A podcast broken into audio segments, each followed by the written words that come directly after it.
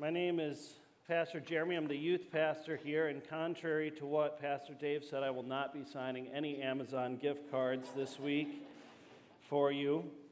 Um, it's my privilege to open the Word of God uh, with us this morning. And um, me and my wife bought our first house about two years ago, and it wasn't long uh, for me to figure out that I had a problem. And my problem was this I had a creep living in my backyard. It was hard to figure out exactly where this creep was coming from, and why he was there, and I was having a lot of difficulty trying to figure out exactly what I was supposed to do with this creep. Uh, he's the quiet type, as most creeps are, and if you're not paying much attention, you really don't know when he's there or what he's doing. Uh, but nobody likes a creep living in their backyard. So I did what every pastor here at Harvest does. When we have a problem here at our, um, at our church, we call our security team. So I called the security team member over to my house. I called Anthony Gradesky. I said, Anthony, you got to get over to my house. You got to help me with this creep that's living in my backyard. So Anthony uh, came on over, and uh, actually, while he was there, he got a really good look at him and he, he walked up to him and he, he grabbed him and he, he ripped him and he, he took a big old sniff. And he's like, Oh, I know who this creep is. We got a picture of him. We're going to put it up on the screen. That's Charlie. That's Charlie. Creeping Charlie. Now, Charlie, he looks kind of pretty, but in reality, he's really quite pesky. He grows quickly, he chokes out your grass, he'll choke out your small plants, he'll choke out uh, your flowers. Uh, he is fast growing, and what makes Charlie such an incredible pain is that he is so hard to kill. You can pull the leaves, but the leaves really aren't the problem with Charlie. The problem with Charlie is his root system and how um, what is unseen is what's causing the problem that is seen. It's the root system that makes Charlie so hard to kill. Now, maybe you have creeping Charlie in your backyard, maybe you don't. Um, but the one thing uh, that is true of all of us is that we do have a creep living inside of us, and it's what the Bible calls our flesh.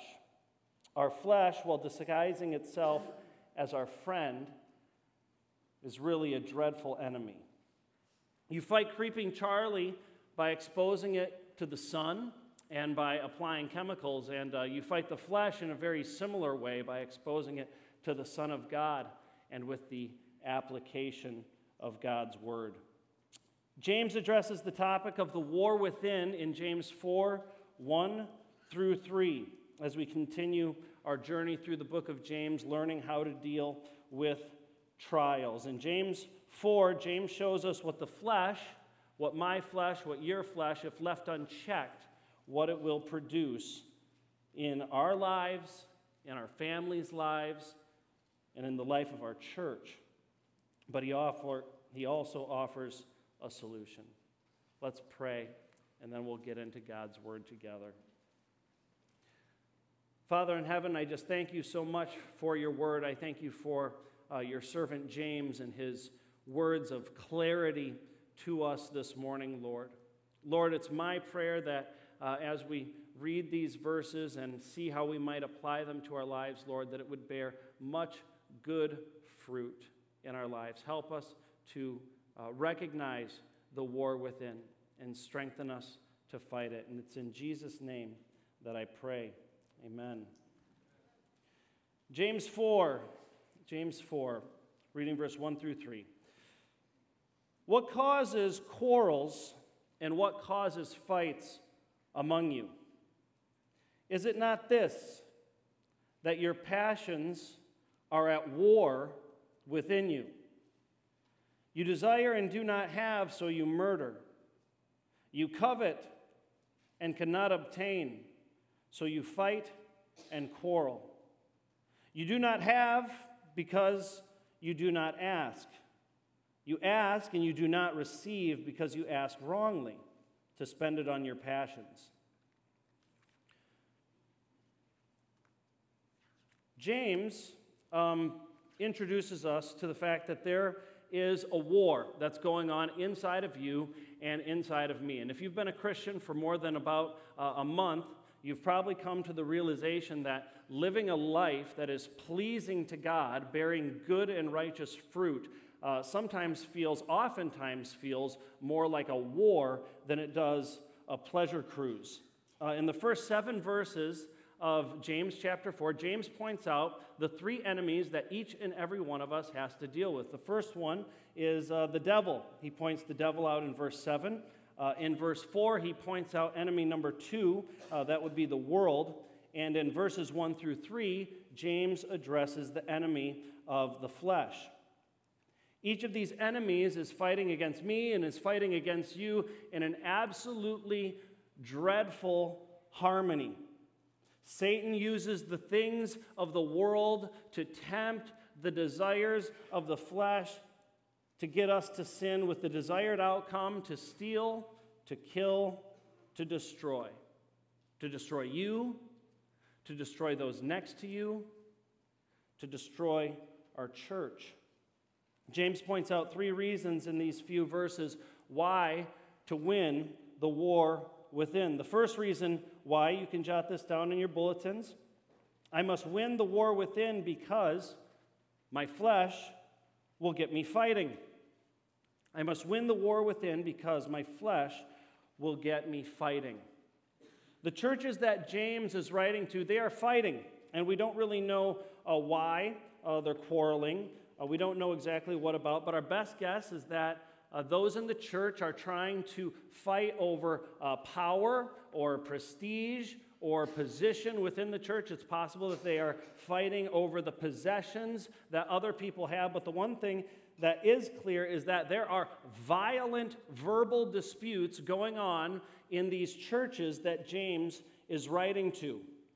Uh, those that were leading the charge in these fights were likely unsaved, rich, wealthy, unbelievers that had infiltrated their way into the church.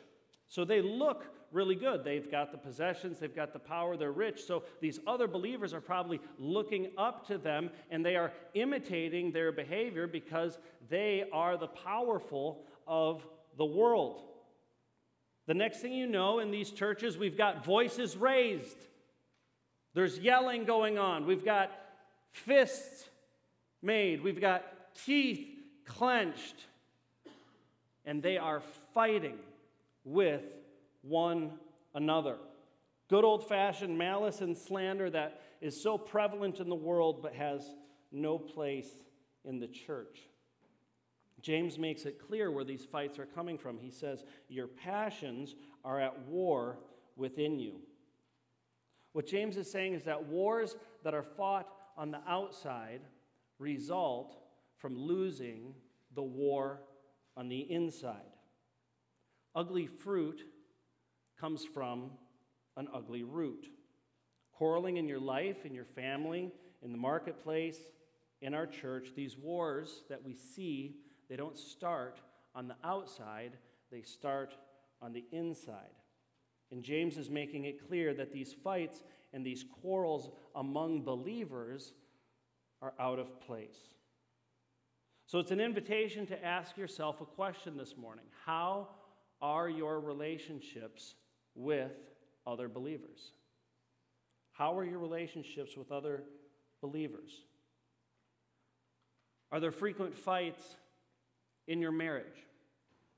Are there frequent fights in your family? Are there frequent fights on your ministry teams? Heaven forbid, are there frequent fights that are occurring within your small group?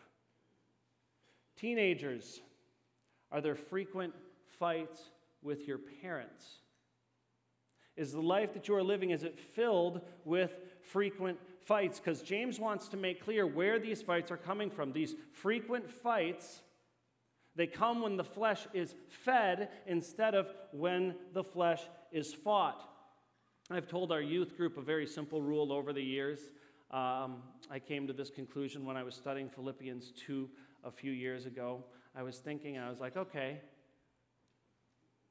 Can a fight exist outside of the presence of sin? And I've continually asked myself that question. Um, whenever there's a fight, is there sin? And the answer I've come to is yes. I tell the students, I says, wherever there is fighting, there will be sin. No fight has ever existed outside the presence of sin. If you find yourself in a fight, whether it's you that are sinning or whether it's the other person that is sinning, someone is sinning. And if we want to stop the fighting in our lives, we have to win the war within. The second reason to win the war within is this my flesh will get me frustrated. My flesh will get me frustrated. Those in the church that James is writing to that is causing these fights and quarrels, James makes clear that they are not getting what they want. We see it right there in the passage in verse 2. It says, They do not have. And later on in verse 2, it says, They cannot obtain. And he says it again in verse 2 You do not have. And even in verse 3, he says, You do not receive.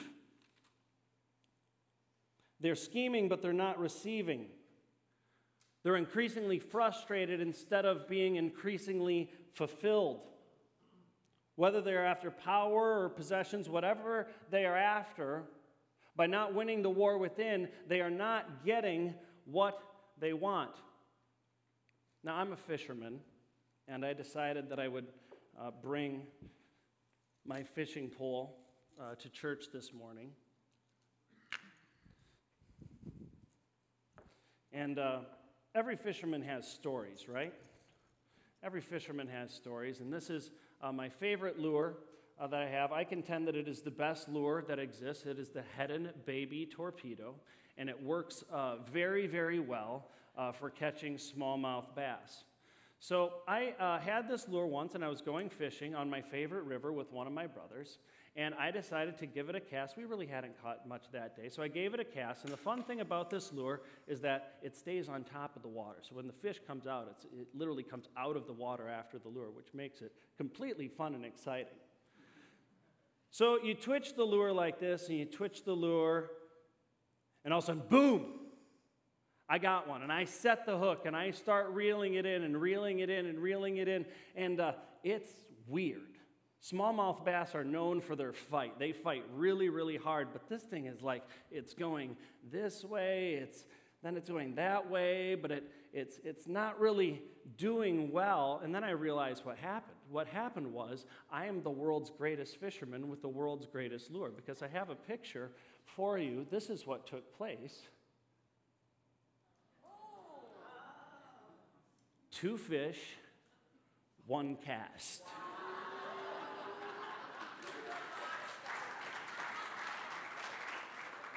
much younger me. You know, it just hit me. Pastor Ryan has never caught a fish in his entire life. So now I can actually say, even when he catches one, I can say, I've caught more than that in one cast, man. but you know, fishermen are also known for their lies. Now, you have no idea. Maybe I caught one, threw it in the boat, and then I caught the other, and I, I threw them. I was prepared for you to say, well, prove that you caught both of those on the same lure. So we have another picture. You know, you always have to establish proof. There they are. I have no idea what fish hit it first. All I know is that one fish hit it, and then the other fish wanted the lure.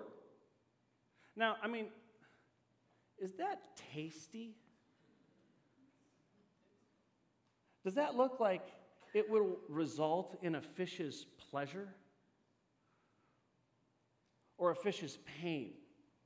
Do those fish look like they're enjoying themselves? One fish had what the other fish wanted, and it wasn't even actually a good thing. It wasn't even a good thing for the fish. One fish wanted what the other one had, and it didn't turn out very well for either one of them. We have another picture of them sitting in the net together. Do they look happy to you? Are those fulfilled fish? We got one more. I mean, look. Look at what has happened to those fish. I've caught very few spirit led fish. Most fish are, are feeding their flesh. But when we are jealous and when we are envious about what someone else already has, and the problem with believers is that sometimes we decide that we're going to get jealous on what unbelievers have. We get jealous wanting something that will harm us.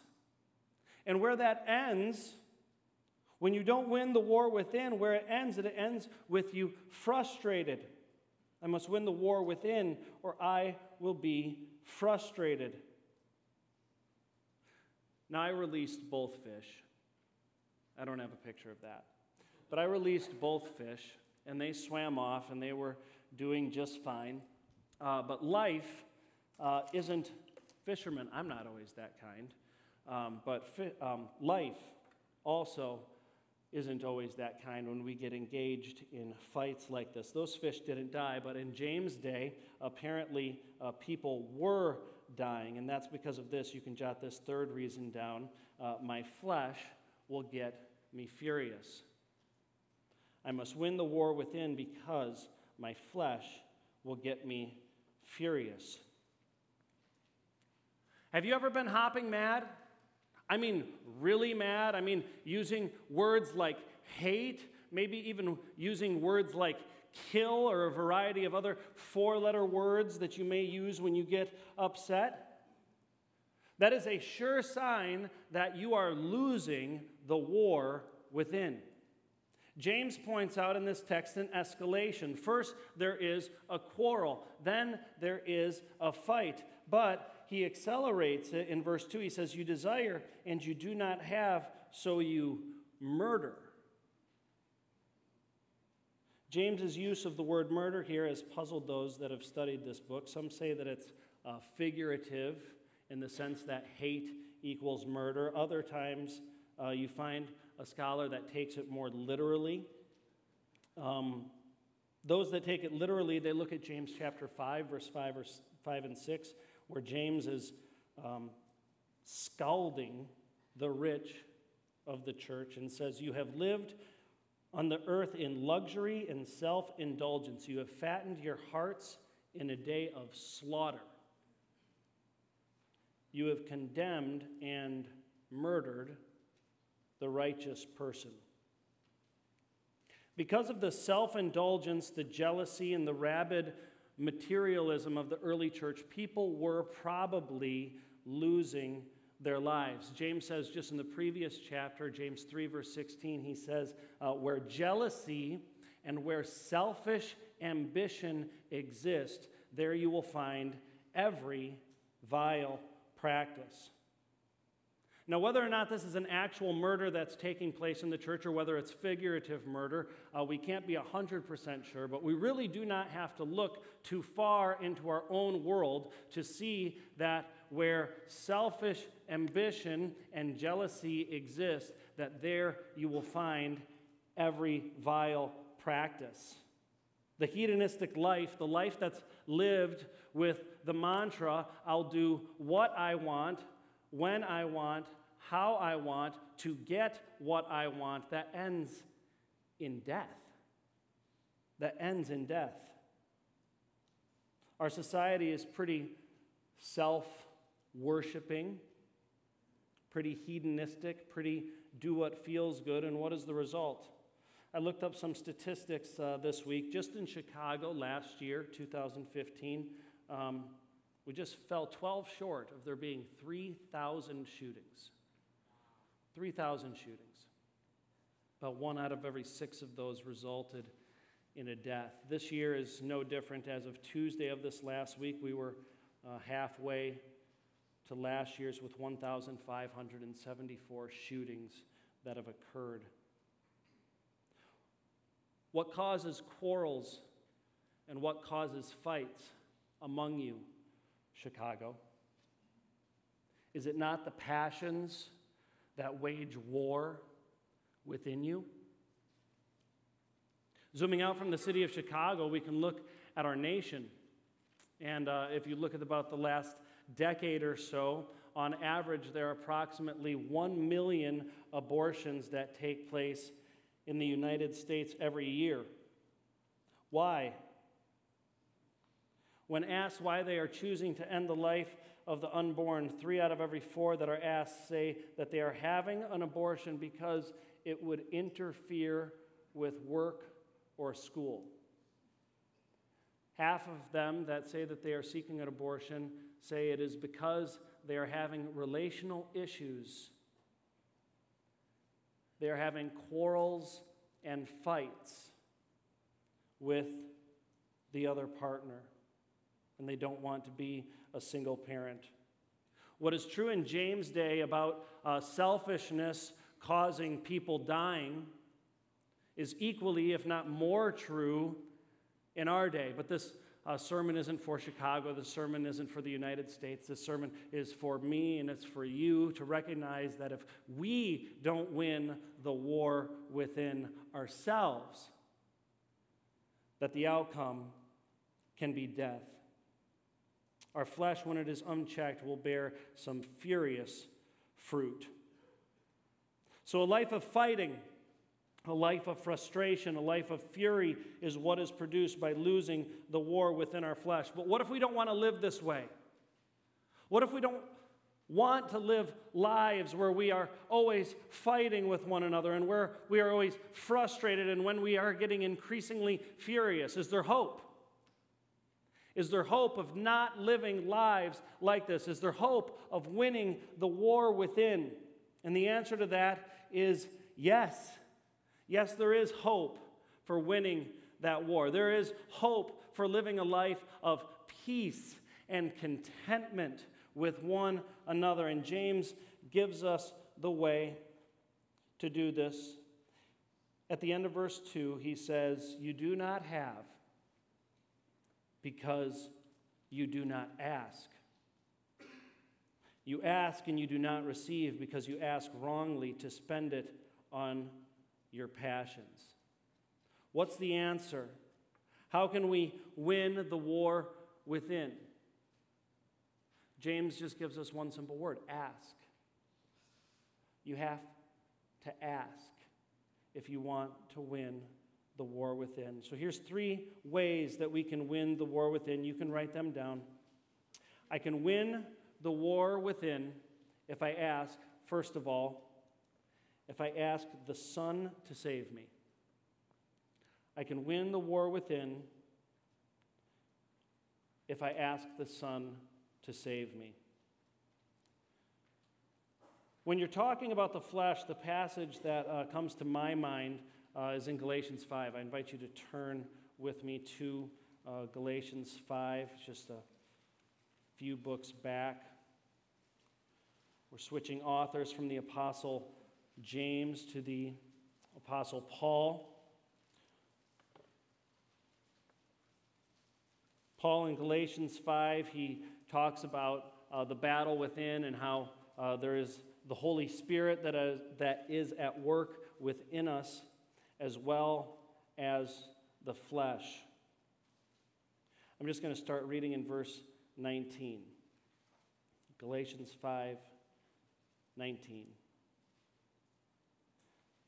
Now, the works of the flesh are evident sexual immorality, impurity, sensuality, idolatry, sorcery, enmity, strife, jealousy, fits of anger, rivalries, dissensions, divisions, envy, drunkenness, orgies, and things like these. I warn you, as I warned you before, that those who do such things will not inherit the kingdom of God. There are 15 acts of the flesh, and it wasn't until a couple of years ago, uh, reading through this, that as I read through the acts of the flesh, I was like, how many of these are about fighting? You know, I'm the, I'm the youth pastor, right? I, I, I, taught, I taught junior high for nine years. I mean, you see a decent amount of fighting and quarreling when you teach junior high for nine years. I have my own kids that are fighting. You look around and you see all of this fighting. And I personally was pretty blown away when I looked in Galatians 5 and I realized that there are 15 acts that Paul describes here. Four of them on sexual immorality, one of them on drunkenness, two of them on idolatry, but by far the most, actually over half of them, eight, eight out of the 15 are on some form of quarreling or fighting. Quarreling and fighting amongst church members is no small deal to God. This is an invitation for each of us to examine our lives. Is your life defined by a pattern of conflict, by a pattern of quarreling, by a pattern of fighting?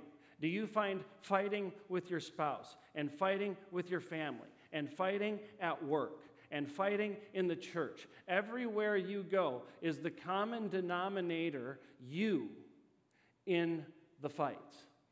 Because if it is, if your life is characterized by fights, the entire New Testament whether it be James saying faith without works is dead, or whether it be Paul saying, I warn you as I warned you before that those who live like this will not inherit the kingdom of God, or whether it be the Lord Jesus Christ himself who says, By their fruits you will know them. The entire New Testament is very clear. If you are living a life that is characterized by fights, at best, there's a big, bold, black question mark over your salvation. If you want to win the war within, you must ask the Son to save you. The one that does not believe in the Son has only the flesh and the fruit that the flesh produces. And without a life changing, soul saving, behavior altering encounter with the Lord Jesus Christ and the gift of His Holy Spirit, all of us have absolutely no chance whatsoever at winning the war within with our flesh.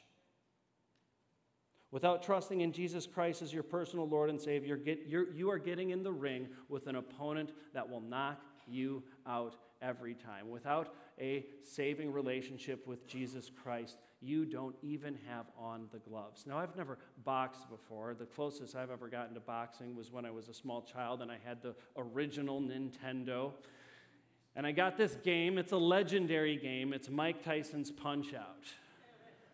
Mike Tyson's Punch Out. Now, you have to fight like 12 guys to get to Mike Tyson. There's a cheat code for it. And, um, you know, the interesting thing is, I was searching the internet for this this week. I found videos of people that had defeated Mike Tyson, but I couldn't find anybody that was proud uh, to put a video on of them being knocked out by Mike Tyson, because that is the experience you have when you go to Mike Tyson's Punch Out. There is Little Mac, and when he turns purple, he is about to go down.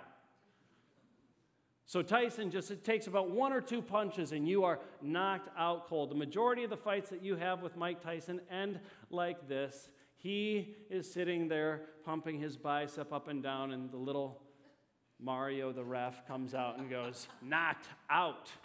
TKO, fight over. That's what happens if you decide to get into the ring and fight your flesh without a life saving relationship with Jesus Christ. Paul makes clear later on in the same passage, he says in verse 24, he says, And those that belong to Christ Jesus have crucified the flesh with its passions and desires. But if Jesus Christ is not your Savior and Lord, your flesh is not crucified. It is walking the streets of your heart and it is alive and well, and it will be bearing ugly fruit everywhere in your life. Step one to winning the war within is asking the Son to save you. Step two, you can jot this down. I can win the war within if I ask the Spirit to lead me. Every day we make a lot of decisions whether or not we will be led by the flesh or whether we will be led by the Spirit. And being led by the flesh is easy. You just have to do what you want. For me, it's not, it's not hard to live in the flesh. It's not hard for me to look at someone else's house and be somewhat jealous or somewhat envious about what God has decided in His sovereignty to give to someone else, but not to me. It's not very hard for me to look at a newer, nicer, bigger truck and want that instead of what I have. Being led by the flesh comes naturally. But being led by the flesh ends poorly. James says in chapter 1, verse 14, he says, Each person is tempted when he is lured and enticed by his own desire. James says that desire leads to sin, sin leads to death, and we find the same pattern in chapter 4. You desire, you covet, you kill. Desire, sin, death. In order to avoid the death, we must avoid the sin. In order to avoid the sin, we must correct the desire. But the problem with that is that the desires live within our heart. All of us stand in need of spiritual heart surgeries. As I do the work of, of a pastor here at Harvest Palos, I get to go into hospitals, and sometimes there have been open heart surgeries in this church, and sometimes I am invited into homes. And um, quite honestly, I, I think it's almost easier on a pastor when there's need of a physical heart surgery rather than a spiritual heart surgery. The spiritual heart surgery are the ones that are the hardest to do and cause the most pain. But there is a spiritual heart surgeon available. There's only one spiritual heart surgeon available, and his name is the Holy Spirit. So, how do you live the Spirit led life? Do you just say it? Do you just say the words, Holy Spirit, lead me? Perhaps, but I, uh, I tend to believe that the Spirit led life closely resembles the iPhone led life. Um, in order to live the uh, iPhone led life, if you want uh, this thing to get your attention, um, you've got to turn it on. First of all, a, a, dead phone won't get your attention much, and you've got to turn on the vibrate, and then you've got to turn up the volume and you've got to go into your settings and you've got to get all notifications on so that as you go through your day, uh, this phone can send you notification after notification after notification after notification, and it can get control of you and influence your day. The Spirit is the same way, but you've got to turn up the volume. You've got to make sure that you're getting your notifications. And this book, the Bible, is what the Spirit feeds on. To live the spirit led life, you have to live the Bible led life. When you turn on your notifications on your iPhone, the way you do that with the Holy Spirit is you memorize God's Word so that as you go through the day, the Holy Spirit can get your attention and lead you with Scripture. The Holy Spirit that leads is the Holy Spirit that feeds, and this is spirit food. Obedience to this book is spirit food. You want the spirit to be strong, you want the flesh to be weak. You have to feed the spirit with God's word. You study God's word so you can make sure that you have a, a clear connection to exactly what God says. If you want to win the war within, you've got to ask the Spirit to lead you. And yes, you can, you can pray that prayer. You can pray that prayer, but I find that in my life, to be spirit led, the best thing I can do is read, study, and memorize God's word. You can win the war within, but you have to ask the Spirit to lead you. And lastly, lastly, I can win the war within if I ask the Father to provide for me. I can win the war within if I ask the Father to provide for me. What if you don't have what you want? What if you've wanted something for such a long time and you're like, I don't have what I want? Have you asked?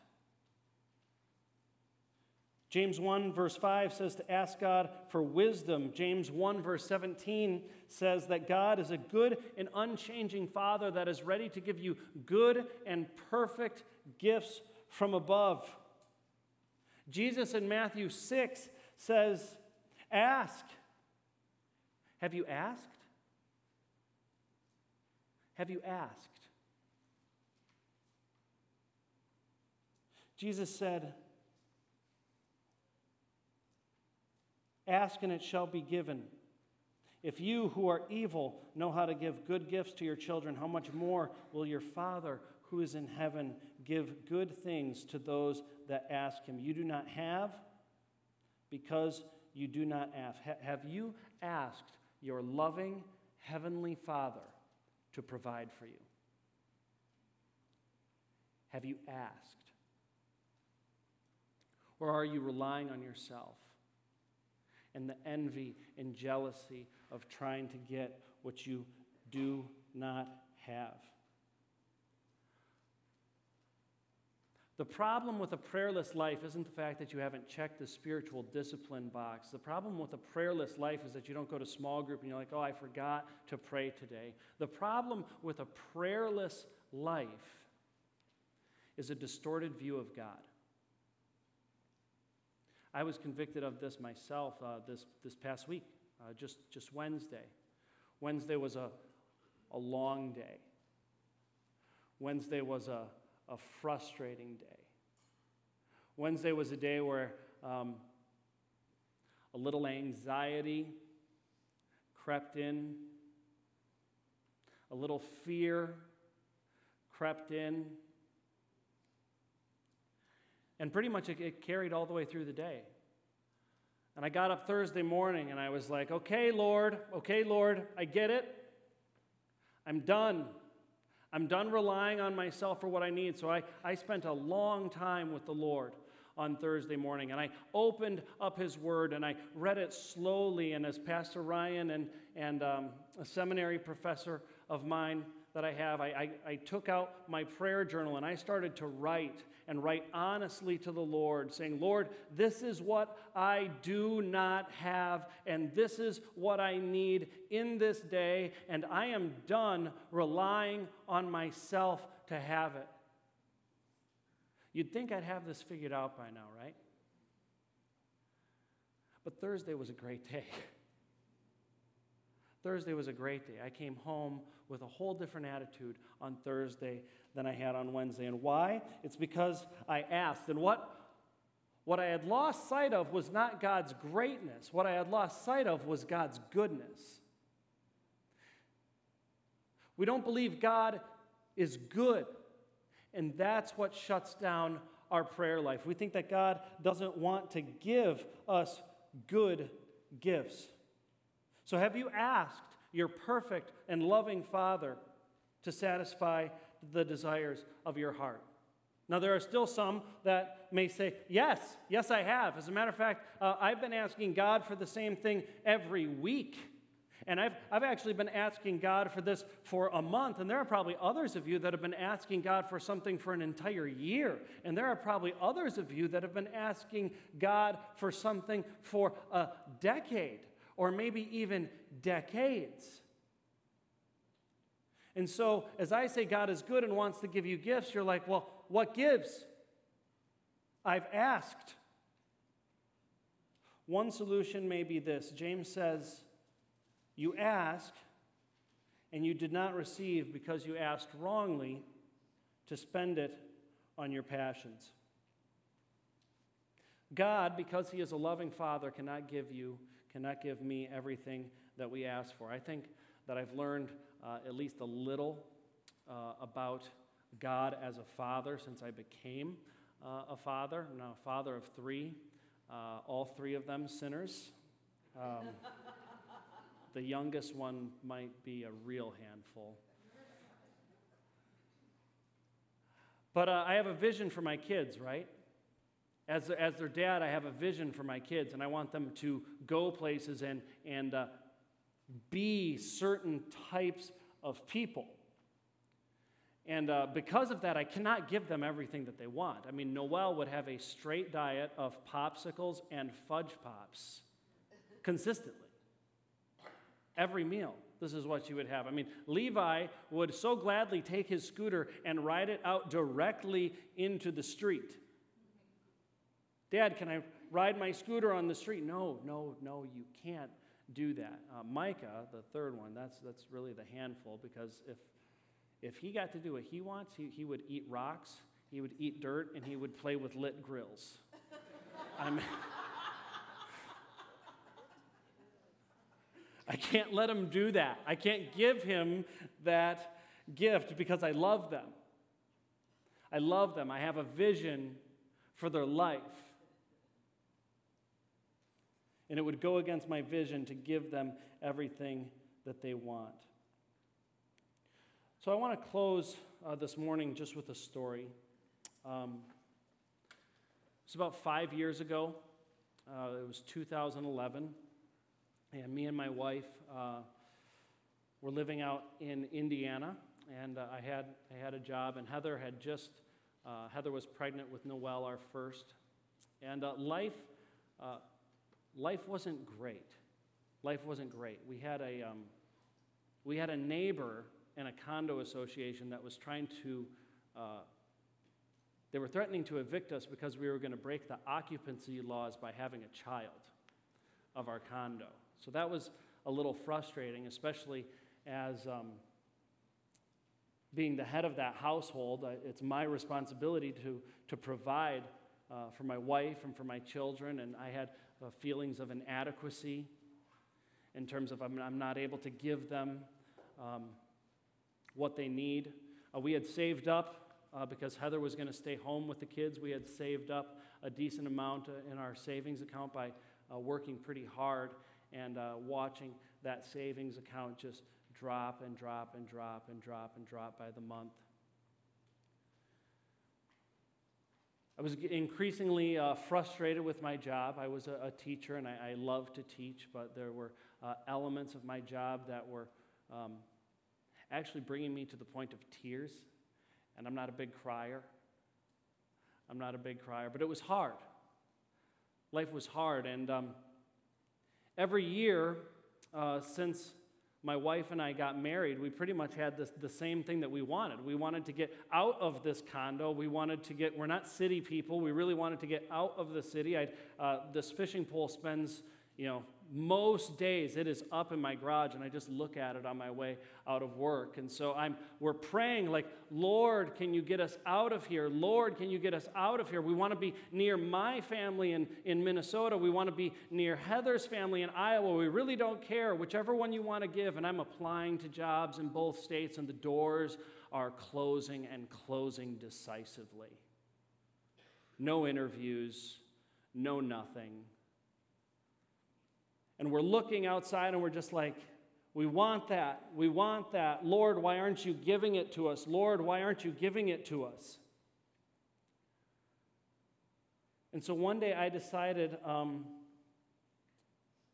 that, I, that I needed to have it out with the Lord. And so I, I closed the door of uh, the bedroom, or one bedroom, and I, I laid down on the floor. I can picture exactly where I was. I laid down on the floor, and I'm like, all right, Lord, I'm really going to just let it out. But by the grace of God, I had one rule uh, for what I had to ask from the Lord, and, and that's that every request I wanted to make of the Lord, none of them could be selfish. None of them could be selfish. Uh, that cut down on my list dramatically. All of a sudden, your, your state preference you can't ask the Lord for that. You can, but you can't ask confidently. And I was in a place where I needed to ask confidently. So I, I sat down and I, I, I wrote it out. It was February 8th of 2011. I said, Lord, two. I was left with two requests that I could ask of the Lord. The first one was this I wish to make a significant impact in this world for your name. Number two, I desire for my wife to be able to be at home raising the children that you entrust to us.